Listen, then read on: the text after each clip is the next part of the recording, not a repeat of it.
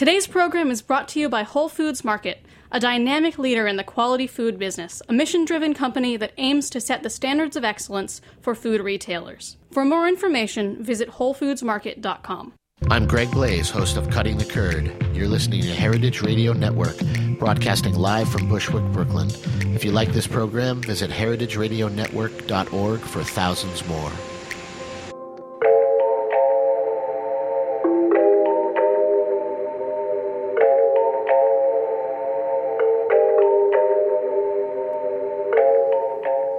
Good morning and welcome to Inside School Food, where we bring you in depth shop talk for people working in and around K 12 food service.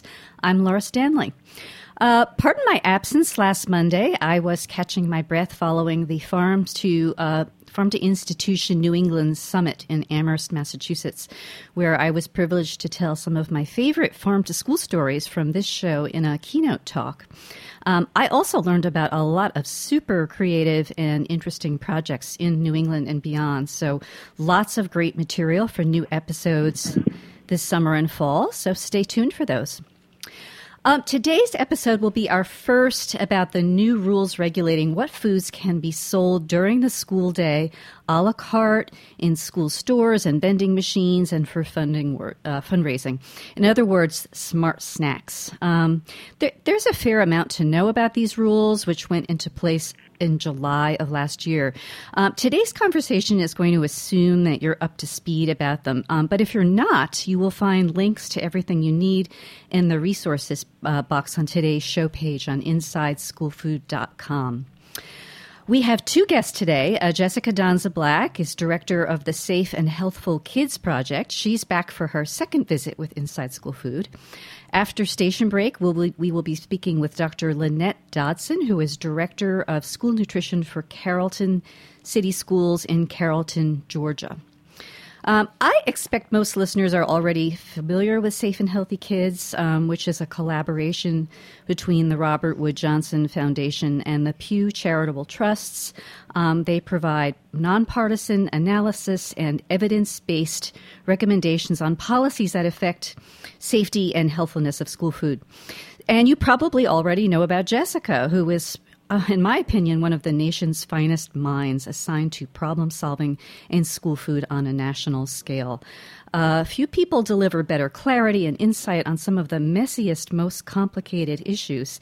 And um, Smart Snacks falls into that category, especially recently. So, Jessica, I'm really pleased to welcome you back. Thank you. It is certainly my pleasure to be here. Okay. So, Safe and Healthful Kids has taken on a critical role in helping us understand what's going on with smart snacks state by state. Um, the USDA has given states a fair amount of autonomy with regard to certain aspects of the rules. So, your website provides one stop shopping for anyone who wants to understand how the rules have been adopted in each state.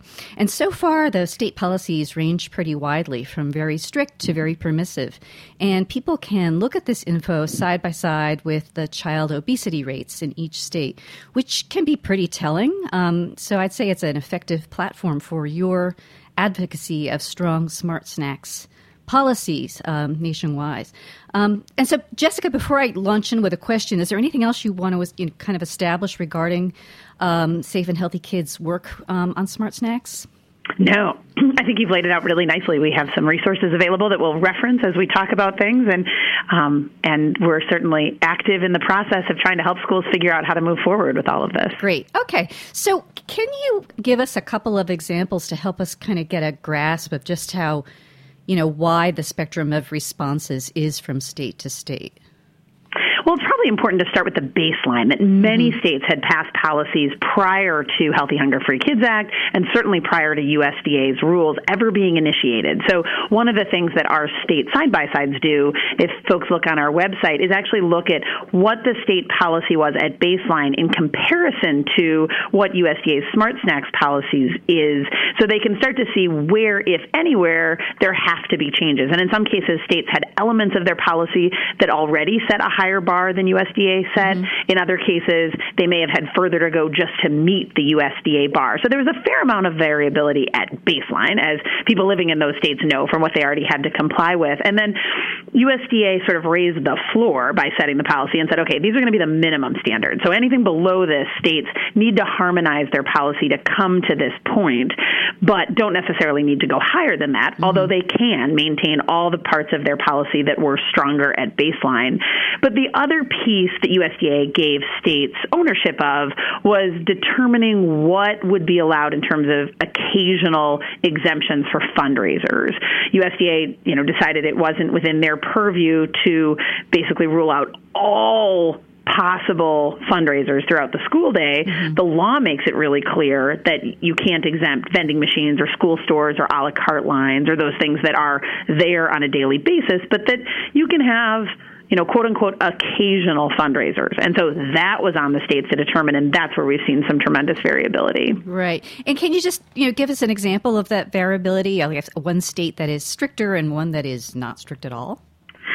Sure. So, uh, you know, nearly half the states actually either determined or defaulted to basically having no exemptions, to simply saying, we're going to have smart snacks at the minimum apply to all foods sold during the school day. Mm-hmm. And of course, the caveat to that is anything not sold, so things like parties or food rewards, are not included in that legislation at baseline. But mm-hmm. the, so, it, so there's a whole bunch of states where they simply said, you know what, we're just not going to have exemptions. It is what it is. This no is what's good sales. for kids. Yeah. Done. Mm-hmm. There's a few states that have said, okay, well, we'll allow, you know, one a semester or one per club, you know, at this time, trying to sort of keep things in the occasional frame. And then there's a handful of states um, that took this as an opportunity to push back a little bit more holistically on the whole concept and defined occasional in a way that um, I think is probably very different from what most people would define occasional at, in that they said things like you can have up to 30 fundraisers a year, and each of those can last multiple days, mm-hmm. or you mm-hmm. can have you know up to a few a week, and each of those can last multiple days. So when you actually do the math, you could essentially be having a fundraiser practically every day or every other day in yeah. some of these states. Right, right. Um, and, and before we go any further, I think we should explain that Smart Snacks is actually an interim rule. Can you explain what that means? Sure. So when USDA set up the school meals rules and they issued the final, that was a final rule, meaning it is in place and the only way to alter that rule is to fully reopen it, issue updated proposed rule, ask for comments, et cetera, via the, pro- the official rulemaking process. What USDA did with the Smart Snacks rule was they offered a proposed rule, they took in comments from that, and then they issued an interim final rule. An interim final rule is special in that it operates like a final rule in that people have to comply. It mm-hmm. is the rule of the day. We're supposed to meet those standards. You know, we can be judged accordingly. That said, USDA has some more flexibility to tweak that rule prior to making it final. Mm-hmm. So one of the things that they've been doing really intentionally since issuing the interim final rule is talking to schools and districts and finding out what's working. You know, were there any sort of unanticipated anticipated challenges or little things about the rule that make it easier or harder to implement that may want they may want to tweak prior to officially finalizing that rule. So it, it affords them a little bit of flexibility in making it final. Mm-hmm. That said, it doesn't mean people don't have to do it yet because it really is the rule of the land. Right, got it. Okay. Um, so, you know, recently, especially recently, I feel like I'm seeing more political resistance bubbling up at the state level around stuff like bake sales and other so-called junk food fundraisers. And you know, like uh, legislative activity in Virginia, Michigan, and Arizona has been in the news in the last few weeks. You know, what's going on? Well, I think, you know, this is one of these issues where there's politics and there's policy, and they're interacting with one another. Mm-hmm. So much of the progress made in school nutrition and the updated standards um, has come, you know, during the recent administration, and there's been tremendous support from the recent administration, and, and that's been really valuable in moving things forward. That said, those who are, you know, not necessarily supportive of the current administration also look for ways to sort of poke holes in those policies. So in some cases, we see um, legislation getting lifted up in a way that has more of a political motivation mm-hmm. than necessarily a policy motivation. The other thing that's happened, I think, to some extent, is that there has been some confusion about what the policy applies to and mm-hmm. what you know what the opening is for st- uh, and which states can act. So, you know, the the smart snacks policy, as we discussed, applies to all foods sold during the school day. Mm-hmm. It things like you know after school events or football games or basketball games are already not included in that policy. Mm-hmm. But some of the debate we see playing out at the state level will reference those events. You know that we don't want USDA to be setting standards for what's at our football game. Well, they're not. Right. we don't right. really need to have exemptions to that. So, um, and in some cases you know, what we see playing out in some of this is that we'll have a student group or a parent group or someone come to their policymaker and say we'd like some exemption for something specific. Mm-hmm. You know, probably a great example of this was um, in Oklahoma, where a student group indicated that they wanted an exemption to the policies so they could continue to have Spirit Week, mm-hmm. which would allow them some flexibility for that one week. And the board sort of heard that and said, well, we should be able to have you know a lot more exemptions than that. Mm-hmm. We will set this really sweeping policy um, that allows huge exemptions. So sometimes the what what comes back from the legislature or from the board of education, depending on who's been um, playing with the rule in some cases far exceeds what even those advocating for some exemptions were even asking for. Interesting. Yeah. So, so you know, the, what we get is some political grandstanding, um, and as you said, on the part of legislators, some misunderstanding about the rules along with that. Um, you know, so within states that are liberal with waivers that you know that are allowing a, a, like a large number of days for for food fundraisers, we are still seeing districts that find a way to stand their ground. So you know, so it's possible for a um, for a for a district to you know the, to locally remain strict, right? Absolutely. I mean, I think what's what's critically important about all of this, be it USDA standard or any exemptions to that standard, is that there is no preemption, meaning that districts can always do more. They can always set a higher bar or a higher standard, and that absolutely applies to the fundraising exemptions. A dist- many districts prior to any of these rules being set already had strong standards around what they would allow for fundraisers during or even after the school day, and mm-hmm. they can absolutely maintain maintain or even raise that bar. So it provides a great opportunity for local districts, school food service directors, administrators, you know, parents, students, whomever the advocacy coalition is to come together and say, you know what, what's best for our students and our community is to set, you know, this this different standard and to not allow these exempt fundraisers mm-hmm. throughout mm-hmm. the school day and certainly in such great numbers. Right, and we're going to be hearing about that um, in the second half of the show. Um, so so, you know, just back to the issue of local legislators. I mean, what you sometimes hear from politicians is that taking away cupcake parties and not that they count, but you know what I'm saying, candy right. fundraisers is, is petty and invasive and not really about child welfare. But Safe and Healthy Kids maintains that these strict smart snack rules are actually really helping kids. And you know, what do you base that claim on?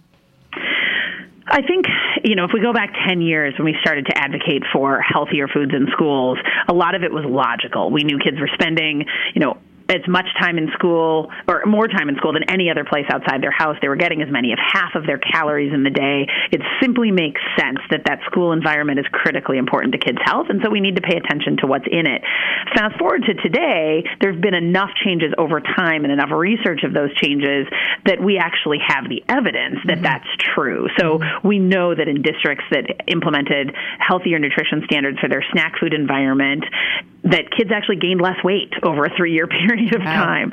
We know that in districts that are have updated the healthier school meal standards and are serving more fruits and vegetables, that kids are actually eating more fruits and vegetables, and that plate waste has not increased. Mm-hmm. Um, so I think now we have the evidence on which to stand to say not only is it logical that the school nutrition environment is critical to kids' health, but in fact, we know that it is, that we're seeing those differences in children's health. And we'll also hear it anecdotally, you know, from school nutrition professionals, from uh, teachers, from administrators, et cetera, who say, you know, since we've updated our nutrition standards or since we've been serving healthy foods, and particularly if we're incorporating more nutrition education and really making this part of our school culture, our students are doing better. They're more engaged. You know, we see fewer trips to the nurse's office. We see better attendance, and those things matter to education outcomes as well. Right, right. Okay, but um, not everyone understands how the smart snacks rules, as they're currently written, can really make a difference when they continue to allow for, you know, highly processed packaged foods that aren't necessarily nutritionally dense. Um, you probably remember that you know NPR recently reported on the presence of whole grain flamin' hot Cheetos in school vending machines, and and that was on a podcast called The Salt, and that that news went viral, and and I think that this was because it took a lot of people by surprise. I mean, the reaction was kind of like, "Is this the face of the new improved school food?" You know, maybe reformulated Cheetos have whole grain in them, but are kids getting the right message? Defining what a healthy food is is probably one of the most challenging things that it, regulators, health professionals, anyone has to do. And part of that is because everyone has an opinion, right, of what is a healthy food. And we, we take that from either from science or from our own personal experience or other things we're exposed to. When it comes to the agency, they actually have to translate, you know, the concept of setting a healthy standard into technical standards. Mm-hmm. And so, you know, what USDA did by nature of their directive from Congress was translate the dietary guidelines from America for Americans, which gives recommendations on a diet broadly, right? It mm-hmm. says big picture. You need fruits and vegetables and whole grains and all these things, and had to translate that to individual products and set a standard for individual products. And so they set, you know, a pretty moderate bar in terms of it can't have any more than X number of calories, it can't have more than this much saturated fat, sodium, it has to have, you know, fruit or vegetable or whole grain, et cetera. So kind of using the best pipeline possible, they took this general diet guidelines into specifics for products. Mm-hmm. And then that applies to, it can be fruits and vegetables and low fat dairy and these foods that, you know, seem sort of in the common vernacular like healthy foods, mm-hmm. but also, you know, industry can innovate to meet those standards and we can get what are essentially healthier versions of products that may have already been in the marketplace, but perhaps had higher fat or higher sodium or less whole grains or mm-hmm. other things, so that mm-hmm. it it is not, you know, by definition, we have not necessarily changed everything dramatically, but we have made healthier versions or brought students to healthier versions of some of those things that exist. An important factor in this goes back to the issue of USDA setting a floor, not mm-hmm. a ceiling. Mm-hmm. So districts, states, et cetera, can of course build on that standard. So they have all the flexibility in the world to decide what products they serve and sell that meet the USDA standard that so they, they don't necessarily have to go with sort of updated products or more processed products that mm-hmm, mm-hmm. that meet the letter of the law mm-hmm. if they don't want to. Right, right. And We call those copycat foods. So in other words, children who um, get excited about the Cheetos at school can go to the local 7-Eleven and find the other kind of Cheetos. So you know it is an issue, but as you say, um, districts can make their own decisions. But you know, I have to say, I'm still I get it, and I and I you know, and I understand what the USDA is after, and I find it hard to argue with. But I'm still uncomfortable. You know, I, I recently explored the a la carte offerings at a Midwestern district um, because the food service director there was named an a School Nutrition Association School Nutrition Hero for 2015. And I went in expecting to see apples and baby carrots and popcorn and trail mix. And, you know, what I found was this, you know, a la carte menu laden with stuff like uh, frozen cotton candy flavor twister cup and low fat ice cream sandwiches made with partially hydrogenated vegetable oil and a laundry list of other industrial additives, you know, and there was a lot more. And like all their items were in compliance with the Smart Snacks rules. I actually ran a check on everything using the um, Alliance for Healthier Generation product calculator. So you know, it's it's confusing. Absolutely. And I think this is a great opportunity to emphasize the value of sort of local input and local control. You know, sometimes with the updated standards, some of the pushback is that there's been too much directive from the federal level. That said, you know, USDA set set the floor, like I said, but there's tons of opportunity at the local level mm-hmm. to really look at the specific products that are being offered, at the specific things that are on the a la carte line, at the menu level in the school broadly that are being done as fundraisers and deciding sort of, okay, what do we want to define healthy as? We know mm-hmm. it has to meet at least these standards. It has to check these boxes. But like you said, there's a lot of variability of what you can serve that checks those boxes. We know from our um, kitchen infrastructure and training study that we did at the rollout of the updated school meal standards in 2012 that a lot of people already have their sights on smart snacks as well. That one of the things a lot of um, school food service directors were planning on doing was more scratch cooking, you know, mm-hmm. more kind of cooking from scratch. And we know from um, recent polling that this is something that parents see as valuable. They like that idea of foods being prepared locally. They also like the idea of local procurement. Mm-hmm. We've also seen a growth in, you know, salad bars and side items that are fruits and vegetables in some schools. So I think it can be done, mm-hmm. but it it certainly takes, you know, that ingenuity and that motivation from the local level to to go to that. Culture place. change is so hard. yeah. That's what it comes down to. So, you know, Jessica, our next guest, um, Dr. Uh, Lynette Dodson, is a food service director at a district that opted to ditch competitive foods and snack vending almost entirely. So, and yet her bottom line remains solid as students gravitate to reimbursable meals and, and the components of reimbursable meals. Is this a tactic that you're seeing a lot of? We have certainly seen some, and I'm thrilled you're talking to Dr. Dodson because she's fantastic and can really be a role model for other districts that are trying to make these decisions along the way.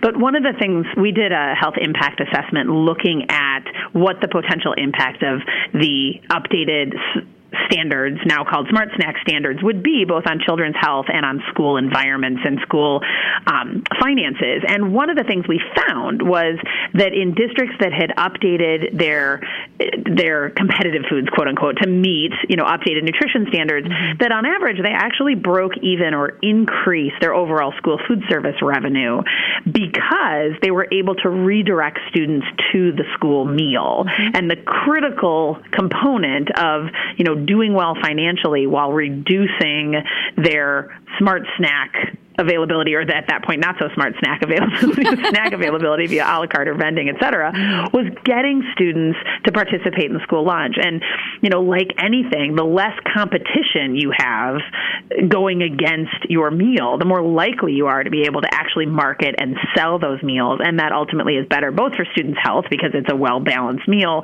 and for school budget. So I think that is an example of, of something that can be effective in districts. Right, right, right. Well, Jessica, as ever, it's been really great to have your help in thinking things through. Um, so thank you again for joining us today, and and really thanks for the great work you're doing in promoting better snack ways in our schools. Thank you so much. Have a great day. Okay. This is Inside School Food. You've been listening to a conversation about smart snacks in schools with Jessica Donze Black, who is director of the Safe and Healthful Kids Project. After station break, uh, Dr. Dodson may astonish you with her tales of highly profitable fundraisers that involve not cupcakes, but Thanksgiving turkeys, 5K runs, and a lot more stuff that's really good for you.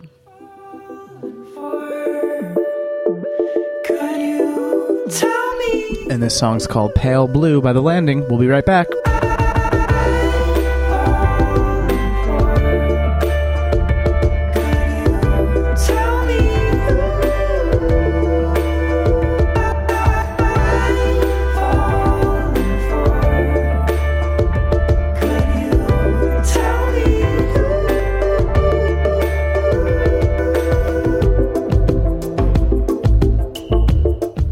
Today's program has been brought to you by Whole Foods Market. Are you a locavore? Our Northeast regional forager for Whole Foods Market sure is. She spends her time traveling around the New York City metro area sourcing the best new or interesting artisanal and handcrafted local products for our purchasing teams at the local store level.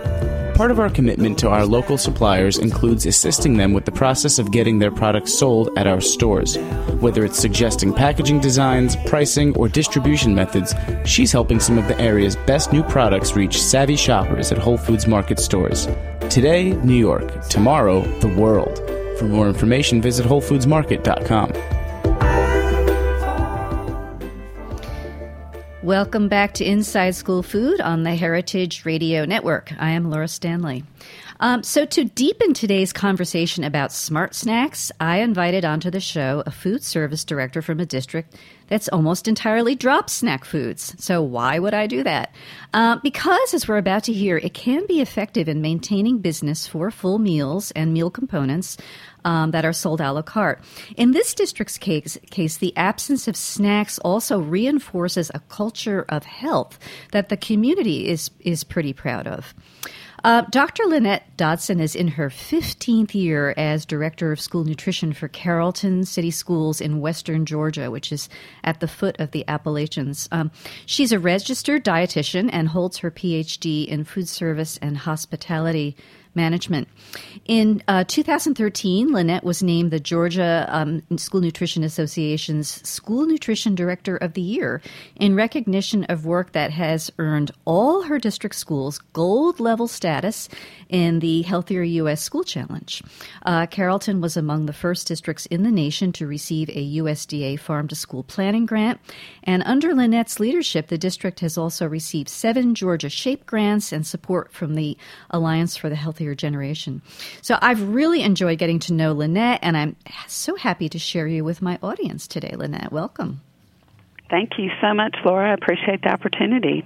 So let's get a quick sketch of your program. Let's start out by telling how many kids do you have there? Okay, we have just under 4,900 students. Um, we are, as you said, located directly west of Atlanta. Um, and we have kind of a unique situation where all four of our schools are on one campus. So just under 5,000 students in four schools, really in one location, mm-hmm. um, which I think is is a benefit to us in a lot of ways, especially in the school nutrition program. 55% of our district is free and reduced. So we're not a, a real high, you know, percentage of free and reduced, but we're also not on the low end. I'd say we're average um, in that area as well. Um, and as you mentioned, our farm to school efforts um, began several years ago, and that has expanded um, as we've continued to advance from that planning stage. Um, this past year, we were actually selected by the Department of Agriculture um, to be a Georgia Test Kitchen. We're one of 10 um, school districts. Our junior high was selected to basically test locally grown recipes for the benefit of other school districts in the state of Georgia to kind of get student feedback mm-hmm. and also staff preparation to help hopefully make that more successful for other schools to implement. I'm, I'm pretty excited about the Georgia Test Kitchen project, and um, I will be doing an episode on that. I think as soon as they're ready for, for prime time. It's really great work. I'm assuming since you're participating in that project that you um, have a pretty good kitchen set up and you're doing a, a lot of scratch cooking already.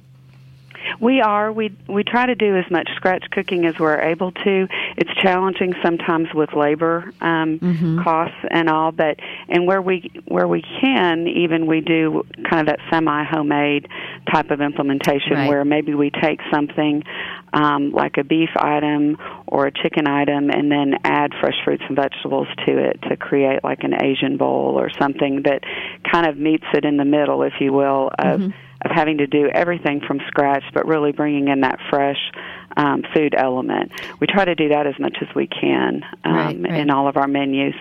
So it seems that speed scratch has become the the most popular term to describe that. Um, I, I, like that term. It, it does. it works. term. Yeah, it works. So, um, as I mentioned earlier, um, the Carrollton schools have almost entirely given up on competitive foods and vended snacks. You know, when did that happen and why did you do it? It, it's really been a process, and I guess that's what I would in, encourage listeners to understand that it's not something that necessarily occurs o- overnight. It can. Um, in our district, it has definitely been a process. Um, when I became the director, the focus had had shifted definitely at that point with the leadership of the superintendent that hired me. Um, the high school had eliminated pretty much all of the vending with the exception of two beverage machines. And I'm I'm very proud to say that over the 15 years that I've been here, the principals that have um, been responsible for that school have maintained that as mm-hmm. well. And you know that's a challenge sometimes when they're looking for ways to supplement budgets that have been cut through other funding sources. And they've they've held that standard. And I think we've even maybe gone a step further um, with getting the Healthier U.S. School Challenge, that made us evaluate where we are mm-hmm, mm-hmm. Um, and where we were at that point. We were awarded that status in 2011. So, um, getting that recognition is something our current superintendent is extremely proud of, as well as our school board. And in in the process of renewing that because we're we're in that process now that all of those statuses expire this year in 2015 mm-hmm. so we're doing a dual application to both the alliance and healthier us school challenge so we're doing the inventory process if you will of seeing where everyone is um, with physical activity and other things of course besides fundraising mm-hmm. um, but but with the recent um, changes that happened last summer with the Georgia Department of Education kind of taking a more liberal approach, if you will, to smart snacks. Very liberal, yeah, in Georgia. Yeah, mm-hmm. it, it made me aware that if we weren't careful and didn't get it implemented soundly in our policy, that that's something that we could lose control of in our district. Right. So mm-hmm. I met with the superintendent who was just amazingly um, in support of maintaining that standard and um, went to the school board and approached them about making it part of our wellness policy to have no exempted food fundraisers in our district. And the school board was just very adamant about not taking a step back in that area mm-hmm. and supported it wholeheartedly. And so in October, we updated our wellness policy to have that language so that now that you know will continue to protect that in a more policy um, maintained way. Right. And so it, it helps as we have you know changes with school administrators. Sometimes they come in from other areas that maybe did a lot more food fundraising that wasn't so healthy, and mm-hmm. so to kind of understand that culture of of where Carrollton has really shifted the focus to be on other measures of fundraising, I think is um, is really helpful, especially when that policy is in place. Right, and there's there's the pride that the community has um, in its status and uh, as in its gold status in Healthier U.S. School Challenge, which is, I think, very motivating for new administrations uh, joining the joining the district. Um, yes, and I is. should add that in Georgia, you, you said that the, the policy with regard to fundraising waivers, uh, waivers is liberal. It's very liberal. I mean, technically, food fundraising during school hours is permitted for up to 90 days a year in Georgia. Um, so, yeah, you, you've had to hold your ground. Um, yes, so, so, yes, we um, have. So, Lynette, where does giving up competitive foods and vended snacks fit in with helping you qualify for that gold status?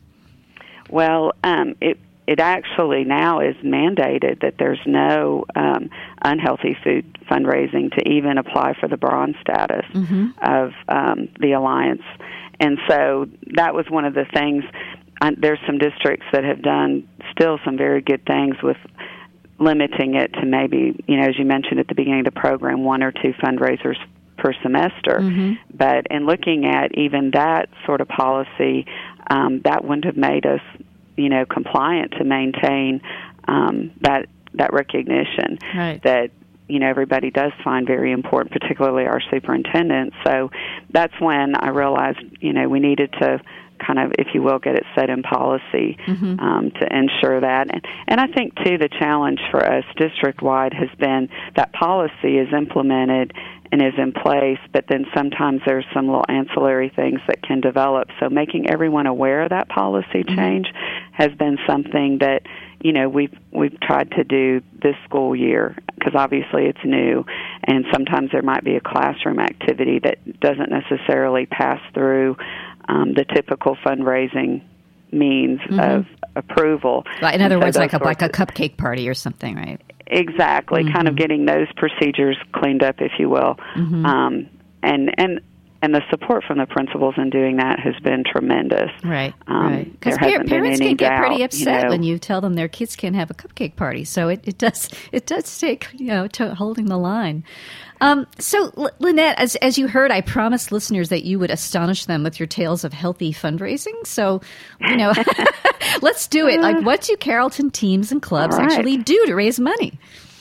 All right. Well, one of the biggest things that we have had now for 28 years is an athletic auction that takes place in every March, and it actually is the main fundraiser for all of our high school um, athletic programs. And it's a tremendous fundraiser that the community comes together for. There's donations that are taken, and it generates a real significant amount of money um, that supports. We have, I believe, 13, and don't quote me on that, but mm-hmm. there's a bunch of varsity sports. We're very, very well known not only for our academics in the area, but also for athletics and art. So that that athletic piece is supported by this athletic auction um, that takes place every spring. And, and what are they auctioning? Oh my goodness! They auction trips to Italy. They wow. auction um, sports memorabilia mm-hmm. signed from um, local college teams, professional teams. Um, it's a variety of things. There's packages for spa days. Um, a lot of donations. We've had kayaks. Um, so I mean, it's just a broad, broad array. They they'll gross, you know, up to a hundred and twenty, thirty thousand dollars in mm-hmm. that auction. Then, of course, expenses have to come out of that for the venue and food and mm-hmm. and things that are part of that. But it it is a very significant source of um, funding for our athletic programs on campus. Right. And then our our high school also started a Trojan store, which basically sells. We're we're kind of unique in Carrollton. As I mentioned, all our schools are on one campus, we're also Carrollton Trojans from mm-hmm. pre-K through 12th grade. Mm-hmm. So um, with that, our um, high school and our athletic booster club started a Trojan store that sells all kinds of memorabilia and you know t-shirts and hats and different things flags for your cars everybody's very trojan proud um, that's part of the carrollton um, city nation right. so you know, as a result, those things are are things that they purchase and want. Friday night football is a big, big thing in Carrollton. Um, we have a really nice stadium and facility, and and you know, we'll average, you know, five to even upwards for playoff games. Sometimes ten thousand people attending right. those games. Yeah. So it, you know, that also is a support. Um, with that, you know, the season ticket sales and right, then just right. Friday night general admission sales support that. Our elementary school also has been doing a um, Jingle Bell Jog 5K, which is their main fundraising for their PTVO group. Mm-hmm. Um, it has been huge as far as how that event has grown. They've had well over 500 participants um, in that event from all around the community and other areas and they get sponsors that do a really cute t-shirt so that kind of markets it mm-hmm. um, and then essentially everything that they get for the um, entrance fee becomes you know what they've made from the event mm-hmm. so it it's a huge that's a huge fundraiser for our elementary so, school. So running instead of selling candy bars, what you know, what exactly. more stark contrast can you come up with? It? Then you also have this Thanksgiving turkey drive that makes a lot of money too, right? Well, our band, just to give kind of another example, we have a have a really nice marching band program at the high school. So what they do, and this has again been many many years. I know I've been in Carrollton um, since 1996 as a parent, and I believe it's gone on even prior to that. But they sell um, frozen turkeys and also fresh fruit. Um, and it's pre-ordered from the band and it's their largest fundraiser and mm-hmm. so right before thanksgiving you know people can come and pick up their frozen turkeys their fruit and all that and have it um you know for home Thanksgiving, Christmas type events, and, and that is a really large, large fundraiser awesome. um, for our band booster. Right, right. and um, bands certainly have, have big fundraising needs, so that's really impressive. You know, so for districts that insist that their teams and clubs will go broke if they're not permitted to hold bake sales, we give you Exhibit A, Carrollton City Public Schools. it's amazing, Lynette. Um, we've been speaking with the director of nutrition there, Dr. Lynette Dodson, about what it takes. Um, Lynette, thank you so much for telling your story today. Thank you so much for the opportunity. I really appreciate it, Laura. You've been listening to Inside School Food on the Heritage Radio Network. Today's episode and resource links is available for your listening pleasure at InsideSchoolFood.com, iTunes, Stitcher, and wherever else fine podcasts are found. It is also available at the site of our host station, heritageradionetwork.org, along with a whole lot of other podcasts about what's going on in the wide world of real food. So I encourage you to go foraging there. Um, I'm Laura Stanley. Next week, we pay a visit to El Monte City Schools in California. Uh, have you heard of them? If you have, that's good. So, but maybe you need to turn in, tune in, and learn why. There's quite a story there.